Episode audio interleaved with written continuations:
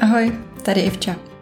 Vítám vás u 14. dílu podcastu Rodičovské Ultra. Dneska bych chtěla probrat průměrnost. Je taková průměrná. Když jsem to řekla, co to ve vás vyvolává? Je taková průměrná zní vlastně celkem hanlivě, nebo alespoň mě. Znamená to, že na ní není nic zajímavého, že prostě tak nějak plyne s davem, taková průměrná, normální. Proč je to špatně? Proč, proč vlastně máme zafixovaný, že co musí být jinak, nebo že bychom nechtěli být průměrní? Já jsem byla nedávno asi jako spousta z vás. no možná ani ne, protože pro mě teda to bylo po dlouhé době. byla jsem v kině. Kámoška mě vytáhla na Barbie.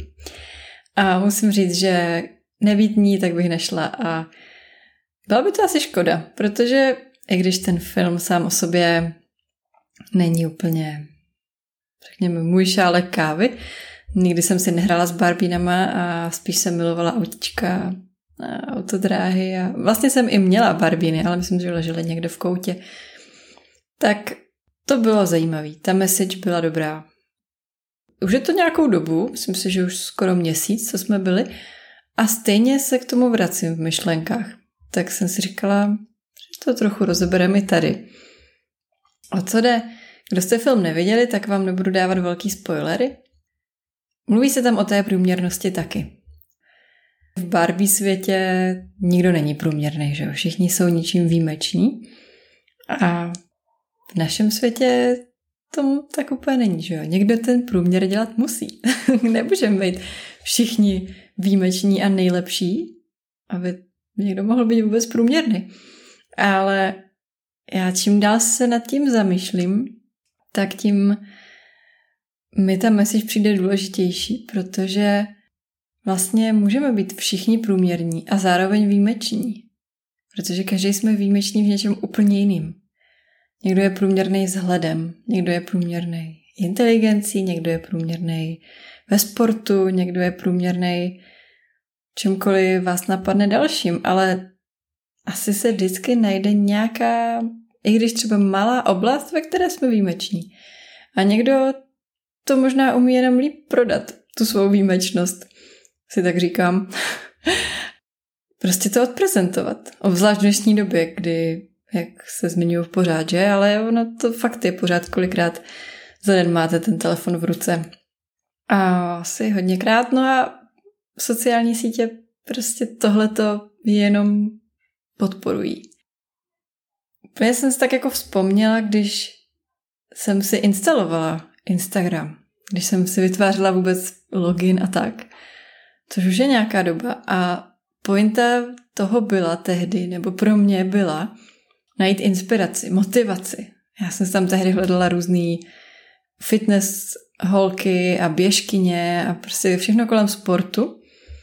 A postupně se to začalo posouvat jinýma směrama, tak jako se začal posouvat ten Instagram i mimo profesionály. Já si myslím, že ze začátku tam vlastně byli jako profi sportovci a profi tenešníci a fakt jako lidi, kteří se tomu věnovali úplně stoprocentně a tak to tam nějak sdíleli, tu svou cestu a typy a chlubili se trošku, že?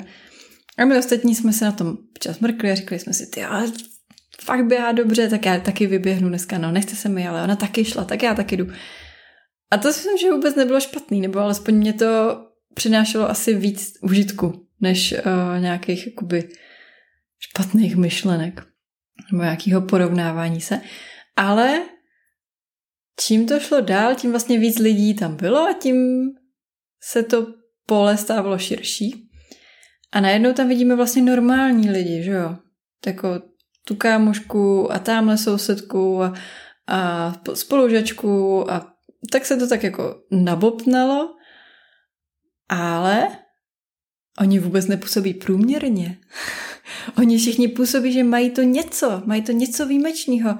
Tyjo, ta je výjimečná, ta plete krásný um, zvířátka pro děti a tamhle ta, ta šije a tamhle ta, ta běhá po porodu půl roku, ty ona zaběhla závod, to já jsem fakt lemra.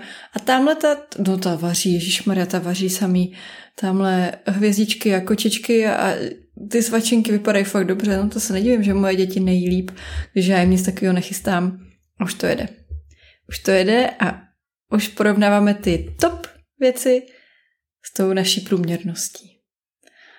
Možná se tam taky jako pochlubíme něčím neprůměrným, ale myslím si, že je to škoda se takhle bičovat a nemám úplně lék, nemám tady dneska pro vás recept na to, co udělat, no tak můžete si odinstalovat Instagram, ale málo kdo do toho asi jdeme. Můžeme si rozhodně ty profily vyfiltrovat a opravdu se posnažit tam mít lidi, kteří nás inspirují, ale nevyvolávají v nás ten pocit marnosti nebo studu nebo jako vlastně cokoliv nepříjemného.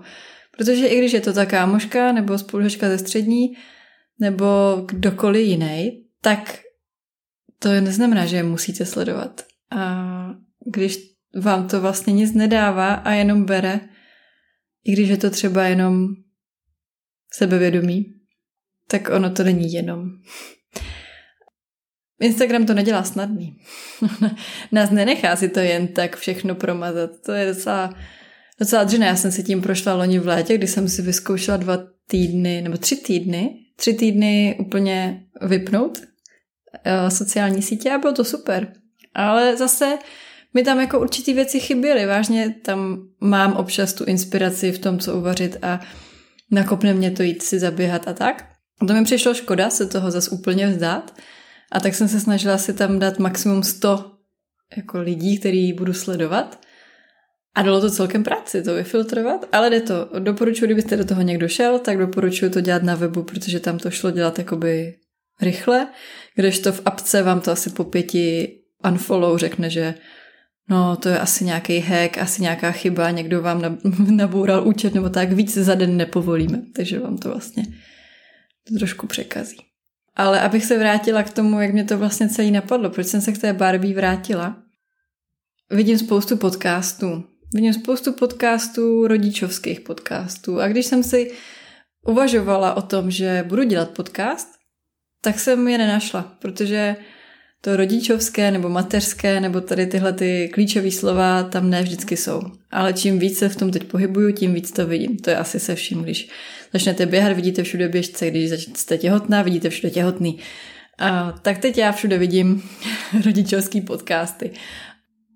Přiznám se, že je to trošku demotivující a zároveň vidím, že mají kvalitu. Jsou to třeba profíci v tom oboru, jsou to psychologové, jsou to lidi, kteří se tím živí, tady tím oborem rodičovství a pomáhají různě ostatním rodičům, což já nejsem.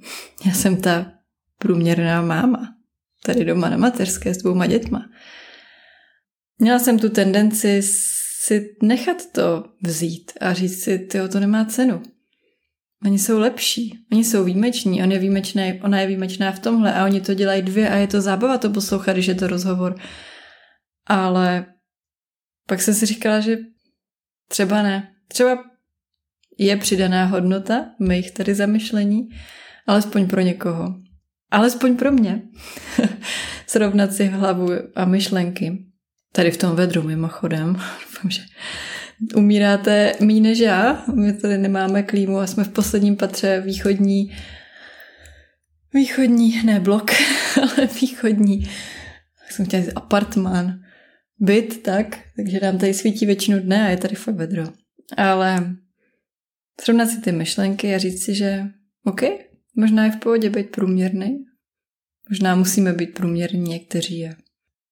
Myslím si, že po Barbie si hodně holek maminek dospělých poplakalo. Byli jsme teda menšina, alespoň tady u nás v kině. Jinak to byli pubertáci, kteří asi vidí jiný pointy filmu, ale nemusíme z toho být smutný a můžeme se inspirovat u těch našich dětí, kterým říkáme, jak jsou výjimeční a jak je máme rádi takový, jaký jsou.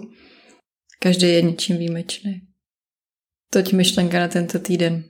Zkuste si připomínat, že jste výjimeční, i kdyby jenom pro ty děti. Žádná jiná máma pro ně nebude tak výjimečná, jako jste vy. Mějte se krásně. Příští týden. Ahoj.